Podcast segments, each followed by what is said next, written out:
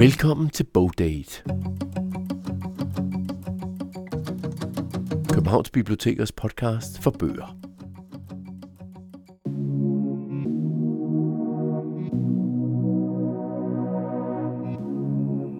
Det her er en meget anderledes udgave af Bogdate. Normalt ville jeg have udvalgt fire forskellige værker, bøger, som man kan finde på biblioteket. Jeg vil have interviewet forfattere og litteraturformidlere om de fire bøger, og derved givet dig som lytter fire muligheder for nogle oplevelser. Denne her gang bliver det mere oplevelsen, ikke af bøgerne, men af forfatterne, som er i centrum. Du skal møde to forfattere, som begge allerede har medvirket i Bogdate i løbet af sommeren og efteråret 2021. Der er de kommet med deres anbefalinger, men i denne podcast kommer de til at fortælle om deres forhold til døden. Jeg skal simpelthen lave de projekter, jeg har lyst til at lave. Og det skal være, det skal være løsningen, der driver værket. Og det har, jeg, det har jeg gjort mig klart lige siden jeg, jeg fik dødsdommen i, øh, i, i oktober. Forfatteren Lasse Holm er den direkte anledning til, at døden er emnet. Han fik nemlig en dødsdom af lægerne sidste år. Den anden forfatter, som jeg også har talt med om døden, er forfatteren Rebecca bach lauritsen Hun har tidligere skrevet om døden i to priste børnebøger, og nu er hun i gang med at skrive en skønlitterær, altså en voksenbog, som også handler og tager udgangspunkt i døden. Jamen, jeg har det også lidt sådan nogle gange, det var da utroligt. Kan man aldrig blive færdig med døden? Det der øjeblik, altså du ved, fra det, altså, fra det ene øjeblik til det andet, er liv skiftet ud med død. Som du kan høre, så er det, nej, altså jeg vil ikke sige tungt, men et stort og ultimativt emne, som der bliver taget op her, og som litteraturen ofte har cirklet omkring. Og for de to forfattere, som medvirker i dagens bogdate, er det et meget konkret forhold, de har til døden. Velkommen. Mit navn er Claus Vitus.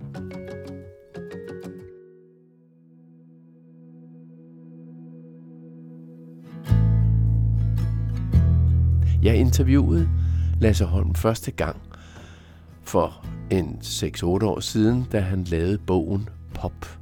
En bog om et band, som forsøger at slå sig igennem i en hård musikbranche. Men Lasse Holm droppede rent faktisk meget hurtigt den der nutidsrealistiske roman og romanskriveri. I stedet begyndte han at skrive historiske begivenheder og krimiintriger sammen. Først tre krimier, som udspillede sig i antikens Rom. De hed henholdsvis Romeren, Grækeren og Republikaneren. Og det var altså historisk korrekte romaner, men samtidig med en fiktiv kriminalgåde blandet ind i romanen. Senere så skiftede han scene, så kom der tre bøger, som udspillede sig i vikingetiden. En trilogi om Lodbrosønderne. Lodbrosøndernes hævn, Lodbrosøndernes ran og Lodbrosøndernes død. I starten af 2021 kom så bogen før sidste akt, og det var så en helt ny epoke, han kastede sig over. 1800-tallet og ikke mindst guldalderens København og teaterlivet omkring det kongelige teater. En krimi igen, baseret på virkelige hændelser og personer, ikke mindst skuespilleren Johanne Louise Heiberg, som var 1800-tallets store danske diva. Jeg mødte ham i sommer på Kongens Nytorv ved det Kongelige Teater, meget aktuelt selvfølgelig, til en snak, som jeg bragte i Bogdate i juli. Og da interviewet var ved at være slut, så kom jeg med et slutspørgsmål, som så blev til et længere svar, som ikke var med i Bogdate i juli, fordi det kom til at handle om meget mere end den bog, som var anledning til, at jeg lavede interviewet. Du starter med at fortælle, at, at det her var i virkeligheden lidt i en... Øh, fordi du var ved at gå i stå med, med nogle af dine vikingeromaner. Du har også tidligere skrevet Romeren, Grækeren, og øh, har den her tid, som, som øh, før sidste akt foregår i, altså guldalderen i, i, i Danmark, har den fanget dig så meget ind, at, at der er mere stof øh, i den tid? Ja, det kunne da godt være. Det, jeg er i gang med nu, det foregår så under besættelsen. Øh, men øh, altså tanken om at Altså foretage, vi snakker 1940 til 45? Ja, 1940 til 45, ja. Så det er jo noget tættere på i tid. Men øh, jeg har helt klart nogle øh, tanker om, øh, hvad det kunne være, øh, hvad, hvad jeg kunne øh, brygge op om de her personer øh, i 1849, som også var en brydningstid og, øh, en, øh, altså, og, og en meget interessant tid. Øh, og, og Danmark var i krig i øh, Slesvig-Holsten for at, at bevare de her øh, øh, grevskaber, som gerne ville løsrive sig. Undskyld. Så der er tanker om at, øh, at kunne lave en tur. Øh, men der er øh, meget researcharbejde, som ligger foran mig, før jeg kan komme derhen. Øh, og øh, ja. nu får vi også se, hvor længe vi alle sammen lever. det, er, det, det, det, det kunne godt blive et stort projekt, nu, nu sagde du lidt, øh, stadigvæk med et sådan skævt smil, nu får vi se, hvor længe vi lever, men, men, men det siger du jo på baggrund af, at du rent faktisk øh, nærmest har fået en, en, en dødsdom på grund af en, en tumor i, i hjernen. Øh, svækker det slet ikke din lyst til at, at, at kaste sig over nye projekter? Altså... Nej, det styrker den nærmere. Altså det, det er... Nu er det vigtigt at få lavet de ting, jeg gerne vil lave. Ikke? Øh, det er også derfor, jeg ikke binder mig til en, øh, en serie på seks bind. Øh, jeg, jeg skal simpelthen lave de projekter, jeg har lyst til at lave. Og det skal være, det skal være løsen, der driver værket. Og det har, jeg, øh, det har jeg gjort mig klart lige siden jeg, altså, jeg fik dødsdommen i, øh, i, i oktober. Og på det tidspunkt, der var mit syn øh, meget begrænset, fordi den tumor, jeg har, vokser op af synsnerven. Øh, og det var sådan set sådan, vi opdagede, at der var noget. Ikke? Det var, at, vi, øh, at jeg pludselig øh, kun havde halvdelen af synsfeltet tilbage. Meget hurtigt kom jeg i strålebehandling. Og, øh, og det er jeg jo taknemmelig for i dag, fordi øh, hvis der var gået lang tid, så kunne det, skaderne være store. Nu sidder jeg her og kigger rundt og kan se, altså, kan se dig, kan se Kongens Nytorv rundt om os. Øh, så mit syn er næsten normalt igen. Øh, jeg har ikke øh, længere hovedpiner. Øh, min øh, tumor, for hver gang jeg bliver scannet, øh, så skrumper den øh, cirka 7 cm hver gang. Ikke? Lasse Holm besluttede sig tidligt i forløbet efter dødsdommen i oktober 2020, at han ville fortælle og skrive om sine overvejelser og følelser. I starten var det lange Facebook-opdateringer om, hvordan han havde det, og det udviklede sig så til, at han lavede en lydbog på i alt 3,5 time med titlen Dagbog fra en døende. Mit navn er øh, Lasse Holm, og øh, jamen, øh, vi sidder her, fordi at jeg, øh, at jeg er syg, simpelthen. På det tidspunkt, hvor jeg fik det at vide, der havde jeg synsforstyrrelser og kunne ikke ret meget, og kunne ikke rigtig bevæge mig ordentligt rundt, og jeg kunne ikke skrive. Det er jo lidt kritisk for en forfatter. Men det, det, det begyndte at gå over på et tidspunkt. Jeg fik noget strålebehandling, og jeg fik noget medicin. Øh, og så nærmest lutter glæde over, at jeg kunne, kunne se ordentligt til at skrive igen. Så begyndte jeg at skrive nogle dagbogsblade, som jeg lagde ud på Facebook, så mine venner kunne følge lidt med i, hvad der skete med mig. Det allerførste, det var, det var den samtale øh, hos kræftlægen på Herlev Hospital, hvor jeg fik at vide, at jeg skulle dø. Og øh, ja, det var en lidt hård samtale. Altså på en eller anden måde, så, så hjælper det at skrive det ud som fiktion, selvom øh, det er alt sammen er sket i virkeligheden. Så det giver, det giver ligesom et rum, et andet rum, som jeg kan gå ind i, og, øh, og så betragte det lidt udefra. Øh, det er jo lidt pudsigt at snakke om at gå ind i et rum og betragte det udefra, men det er faktisk det, der sker. Så jeg spænder mig ind i øh, noget, der lyder som fiktion. Så det er stadigvæk meget tæt på, og det er stadigvæk... Øh, ja, sandheden. Man får, øh, ja, man får en historie om en kærlighedshistorie om øh, mig og min kone, og hvordan vi mødte hinanden, og hvordan vores forhold udviklede sig. Mm, og så får man, øh, så får man også tilbageblik længere tilbage, hvor øh, til min barndom, som øh, har været meget påvirket af netop kræft, fordi min mor døde af kræft, da jeg var 8 år gammel.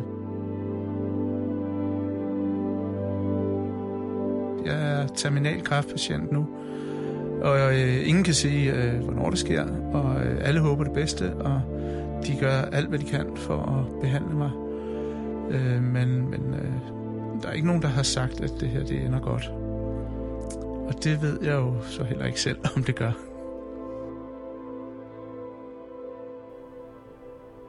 Det her var et citat fra lydbogen Dagbog fra en døende, som kan lånes gratis via e-regionen, som er bibliotekernes digitale udlånsplatform.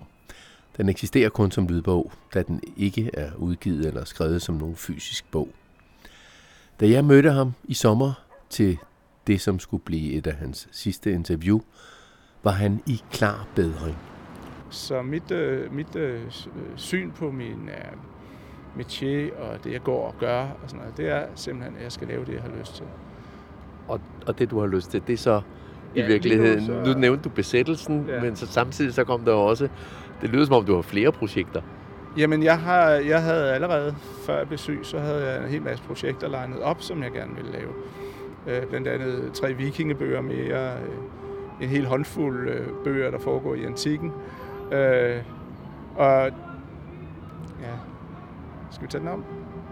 Jamen, nej, det behøver jeg. Øh, det, det, du spørger om, vi skal tage den om, fordi der er dyt, dybden ja, ja. i baggrunden, men det, jeg kan mere bedre forklare, at det er fordi, der er, vi sidder her i en i uh, sidst i juni i studentertid på Kongens Nytår. Så derfor, der vil nok være mere dytteri i den, i den her. Det, det kan man håbe på, fordi de er jo glade, de unge mennesker. Nå, men, øh, men ja, jeg havde en hel, øh, altså, jeg havde en hel linje af projekter legnet op, som jeg øh, tre romerromaner mere, øh, tre vikingeromaner mere, øh, muligvis seks romaner fra besættelsestiden. Øh, det, altså, det var også lidt uoverskueligt dengang, men, men altså, projekterne har det med at komme, når de skal være der. Og, øh, og nu, nu øh, prøver jeg ikke at tvinge det. Øh, nu løber jeg den vej, som jeg føler, jeg skal. Og det er meget befriende, sådan set. Så det er, øh, ja, det er lysten, der driver værket nu. Så nu skal, nu skal jeg simpelthen lave de projekter, som jeg brænder allermest for. Og når jeg har lavet dem, jamen, så skal jeg lave det næste projekt, som jeg brænder allermest for. Og så fremdeles. Men held og lykke og god bedring øh, med det. Jamen tak. Øh, det der med bedringen, det er jo allerede på vej, ser det ud som om. Øh, lægerne understreger gang på gang, at øh, jamen, det kan også gå den anden vej. Men, men det, det regner vi med, at ikke er sandt. Så vi øh, satser stærkt på, at det her bliver ved, og at den medicin, jeg får, kan blive ved med at holde kræften nede, og måske endda helbrede den. Vi får se.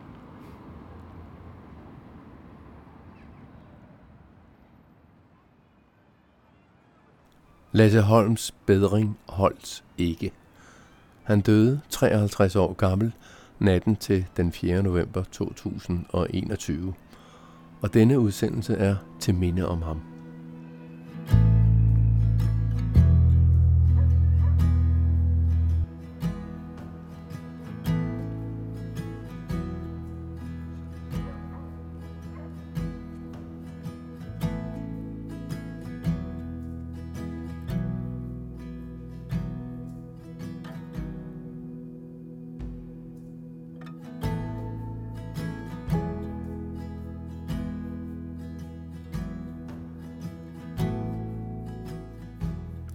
Året før Lasse Holm døde, udkom hans lydbog, Dagbog fra en døende.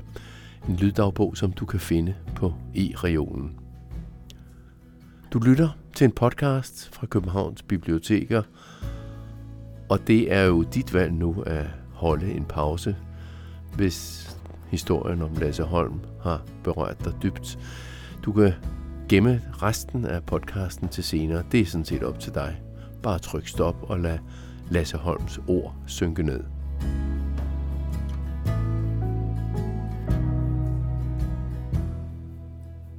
Ligesom Lasse Holm har fortalt sin historie i en lydbog, altså dagbog fra en døende, lige så vel har den næste forfatter, som jeg besøger, også lavet en lydfortælling om døden.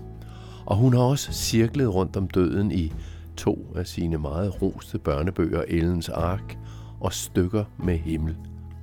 Jeg mødte Rebecca bak lauritsen til det, som skulle blive til en snak om, hvordan man skriver om døden, og ikke mindst hendes egen fars død. Hej. Hej. Jamen allerførst, gider du lige fortælle, hvor vi er henne? Ja, vi er i øh, Rumskibet, som er vores hus på Christiania. Ligger på noget, der hedder Børneengen. Sådan lidt hemmeligt sted på Christiania. Lidt væk fra downtown, som er det folk mest kender, ikke? Fra Pusher Street og sådan noget. Men det her, det er jo sådan ude i naturen. Men er det her, du, du også skriver? Altså det er her, jeg skriver øh, noget af tiden. Øhm, jeg bor både her, og så har jeg en, øh, en lejlighed i Frederikssund. Så min bogreol, den er i Frederikssund. Og det er også... Altså nogle gange for eksempel, så kan jeg tage derop øh, og skrive, når de andre så er her, så kan jeg bruge lejligheden i Frederikssund som sådan lidt skriverefugium eller, eller sådan. Men jeg skriver også her. Men Og den bog, jeg sidder og arbejder på nu, det er, øh, det er en, en bog om en ung kvinde øh, og hendes døde far. Øh, og øh, egentlig tænkte jeg først, at det var sådan en slags ungdomsbog, fordi det er en bog, der handler om at øh, på en eller anden måde træde ud af det, man er blevet sat i, og så leve sit eget liv. Hvad det end vil sige at leve sit eget liv, fordi man kan jo ikke bare være løsredet fra det, man kommer fra. Og der opdagede jeg bare, da jeg begyndte at skrive, at de sætninger, som jeg var tilfreds med, altså de sætninger, som ligesom ramte den følelse, jeg havde af at skulle skrive om det her, om sådan en løsrivelse, eller øh, sådan en dobbelthed i gerne både at ville ja, slippe væk fra, men egentlig også høre til i, eller sådan. De sætninger, jeg fik skrevet, det var ikke, altså det var ikke børnebogssætninger, var. Og det skulle jeg lige finde ud af. Så, så baksede jeg lidt med, altså hvad jeg kunne gøre, for at de ligesom blev lidt mere velkendte for mig, altså som noget, jeg kunne se for mig, at børn eller unge læste. Og så opdagede jeg egentlig bare, at, at åbenbart, så det jeg skriver lige nu, det er på en eller anden måde, øh, jeg skriver det fra et lidt andet sted, altså det er en lidt anden form for henvendelse. Og jeg opdagede en form for frihed ved, at det ikke var noget, jeg skulle skrive til børn. Og jeg er tit blevet spurgt om, du ved, er der grænser for, hvad man kan skrive om til børn? Og mine, nogle af mine bøger er egentlig altså, ok barske. Altså, det, det kan virkelig være sådan ret ekstremt, både sådan ensomhed og død. Og, og, det, og jeg synes, der er stort set ikke noget, man ikke på en eller anden måde kan skrive om til børn, hvis der ligesom er en eller anden form for indbygget omsorg i den måde, man skriver om det på. Øhm, og alligevel er der så en forskel på, hvad man skriver til børn, og hvad man skriver til til dem, der har holdt op med at være børn. Og måske handler det blandt andet om, at jeg kunne slippe noget af den omsorg i sproget, og lade det stå på en eller anden måde mere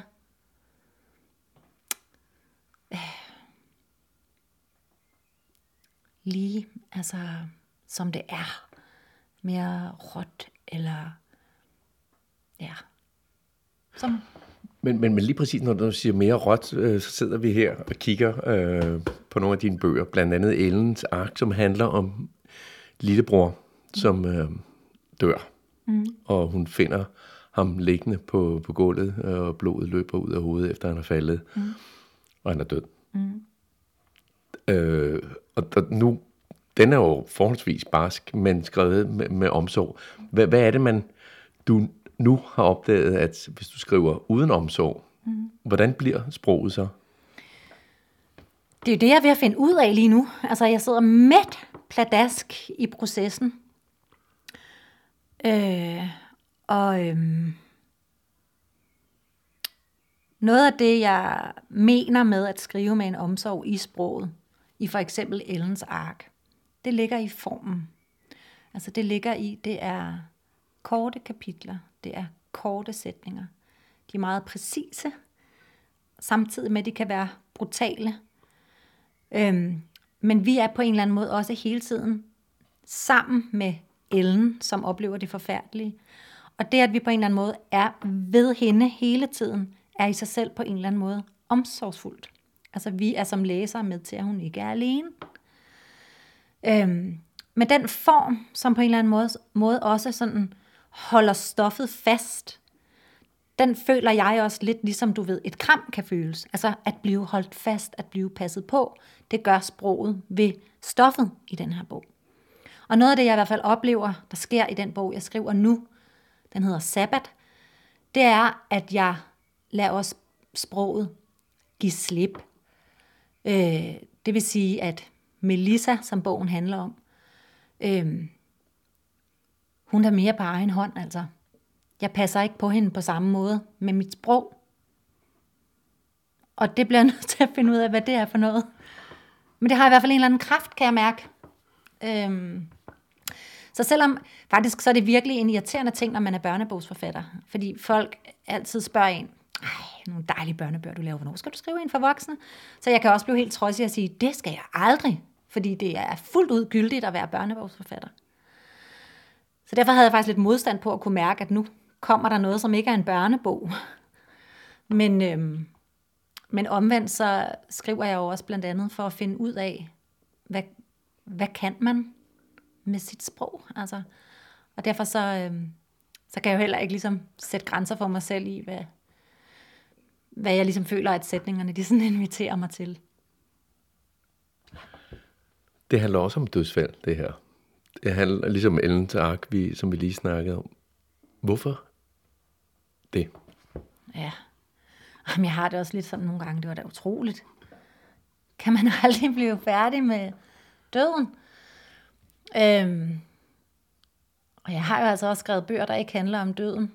Men jeg har både lavet radiofortællinger og, flere bøger, faktisk, der gør.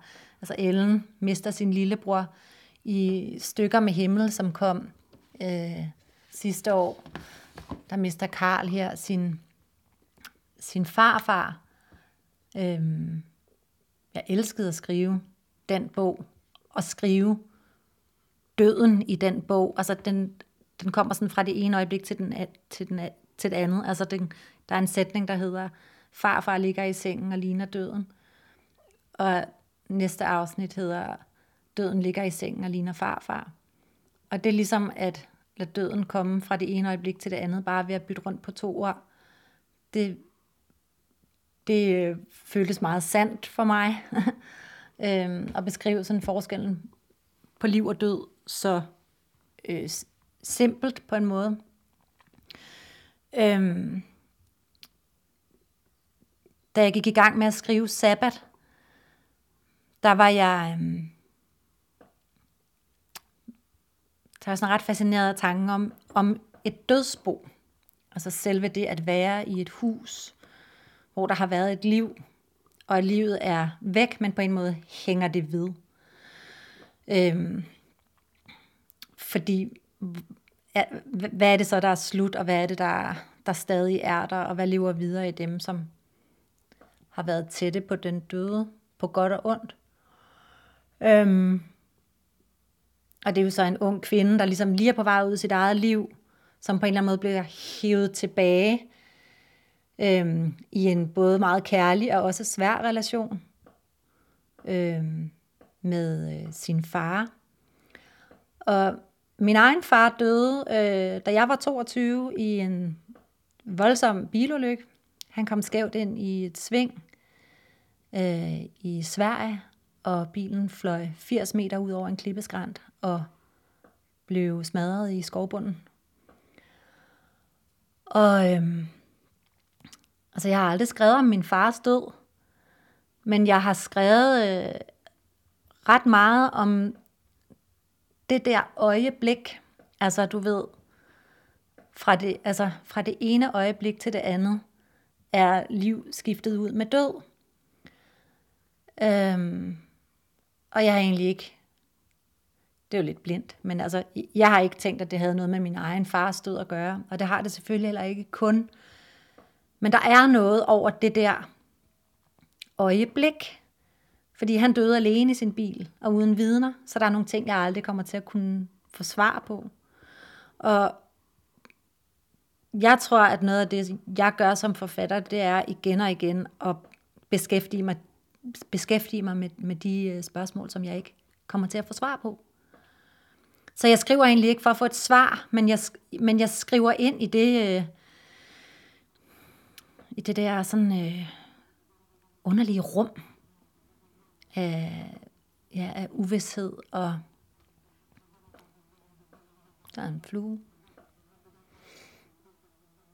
Så det, det hiver mig i hvert fald ind, og det, jeg, i forbindelse med Ellens ark, der er jeg i hvert fald tit blevet spurgt, altså sådan, som i virkelig tit, der er tit blevet spurgt af voksne, hvorfor skriver du om døden til børn? Altså kan de ikke tidsnok, du ved, finde ud af, at den findes? Kan de ikke tidsnok stifte bekendtskab med den?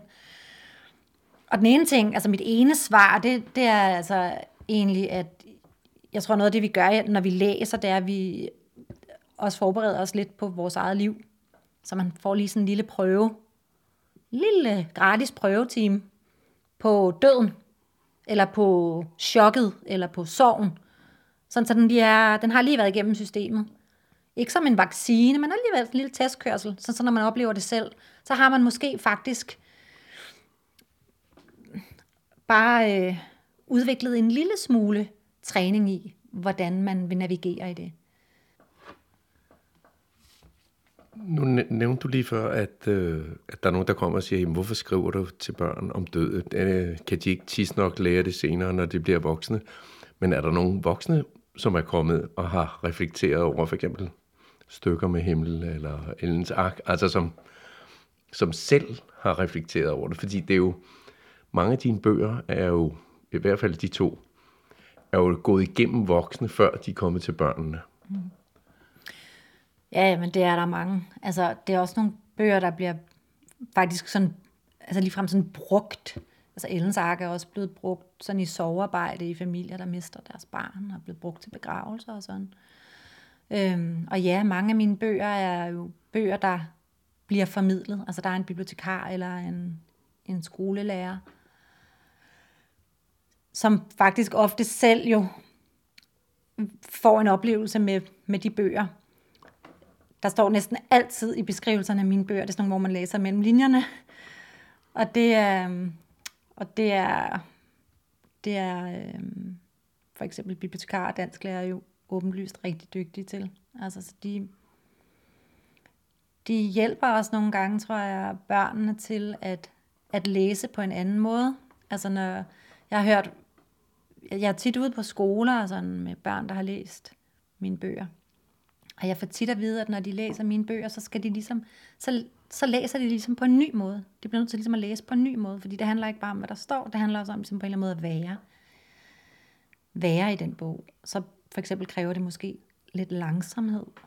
Øhm, jeg har tit fået at vide, når for eksempel Ellens Ark og også Stykker med Himmel er blevet læst højt i en klasse, så bliver der sådan umådeligt stille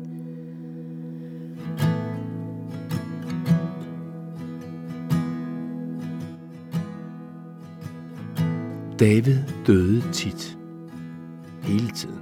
Blev et af et forhekset vildsvin. Blev slagtet af en kæmpe dværg med ti arme og ti svær. Faldt ned fra en klippetop og druknede i en vandpyt. Mor blev lige træt hver gang. For død er ikke noget, man leger. Hun sagde, at nu var det slut. Nu var det sidste gang. Sidste gang David døde var det sidste gang. Og ingen leg. Ellens ark er, øh, er en særlig bog for mig. Det er min tredje bog, og den er tilbage fra 2014. Øhm, på en måde er det den bog, det var egentlig ikke den bog, der var sværest at skrive, men det var, det var, det var den bog, der var sværest at holde op med at skrive. Fordi da jeg ligesom fandt ind i, hvordan jeg kunne skrive den, der kunne jeg bare blive ved. På en måde ville jeg ikke ud af det igen. Jeg havde en kæmpe stak af tekster, som alle sammen på en måde sagde det samme om det samme. Ligesom fundet sådan en, en måde at skrive den bog på.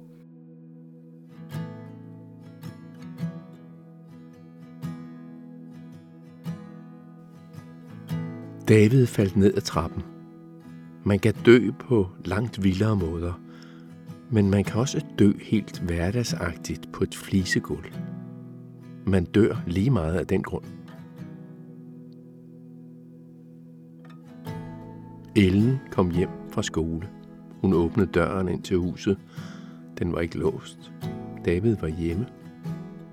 Han er hjemme en time før Ellen om mandagen. Mandag er ugens første dag. Der kommer flere dage efter den.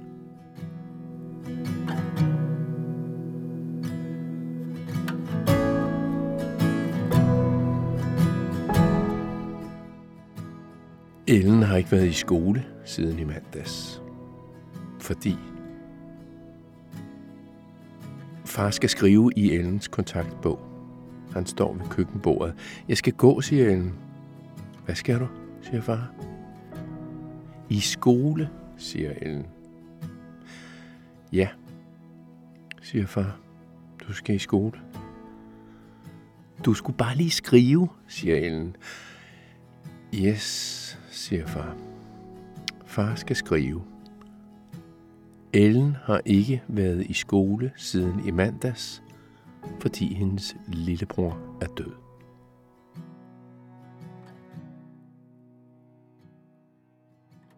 Jeg fandt noget, der virkelig var mig i den måde, jeg skrev den bog på. Øhm, og øh, derfor var jeg meget glad for, at det lykkedes mig at skrive den færdig. Og det er jo, altså som bog, der er det, det er sådan en meget hvid bog. Og det er Julie Nord, der har lavet omslaget. Du kan se pigen med de sådan store, lidt tomme øjne, og så står hun med en buket i hænderne, og hvis man kigger godt, så ser man, at blandt blomsterne i buketten er der også stødningehoveder, med, der hænger med tungen ud af munden. Øhm, og så står der ganske lidt på hver side, og der er meget hvidt, altså af samme grund på hver side. Øhm, det var vigtigt for mig, at bogen den blev kistevid, altså, fordi det er en dødsbog. Øhm, det var også sådan et scoop, at Julie Nord, hun lavede forsiden, jeg elsker hende, billedkunst af Julie Nord, og egentlig var det muligt, at hun godt kunne lave nogle flere tegninger til den. Og så sagde vi alligevel, at det skulle hun ikke, fordi teksten er små billeder. Altså det er øh, sådan, øh, ja, hver tekst er ligesom et lille billede.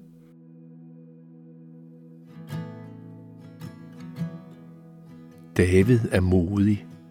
Han kan falde i søvn uden lyset tændt og springe på hovedet fra badebroen. Han kan ligge alene i en kiste og blive sænket ned i et hul i jorden. Godt, det er ham, der er død. Ellen havde ikke været modig nok til det.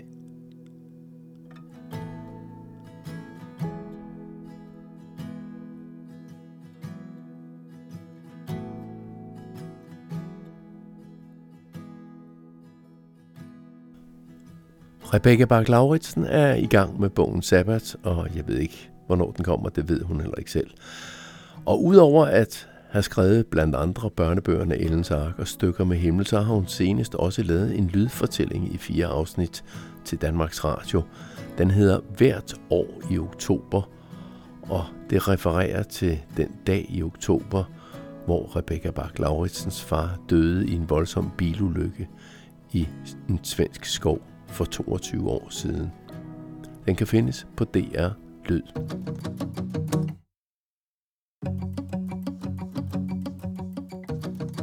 Du lytter til Bodate. Københavns Bibliotekers podcast for bøger.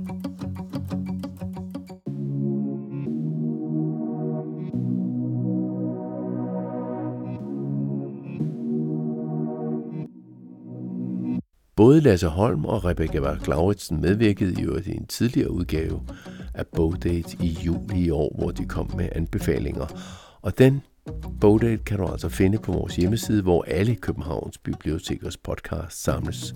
Hjemmesiden hedder bibliotek.kk for Københavns Kommune.dk og så er der et faneblad og et afsnit, der hedder Lyd, der finder du dem alle sammen under. Bogdate var sat sammen med mig, og jeg stod for oplæsning af Ellens Ark, og du hørte citat fra dagbog fra en døende af Lasse Holm. Musikken her i baggrunden er Sign af Loving Caliber, og du hørte også It's Been So Long. Jeg hedder Claus Vitus på genhør i en anden podcast.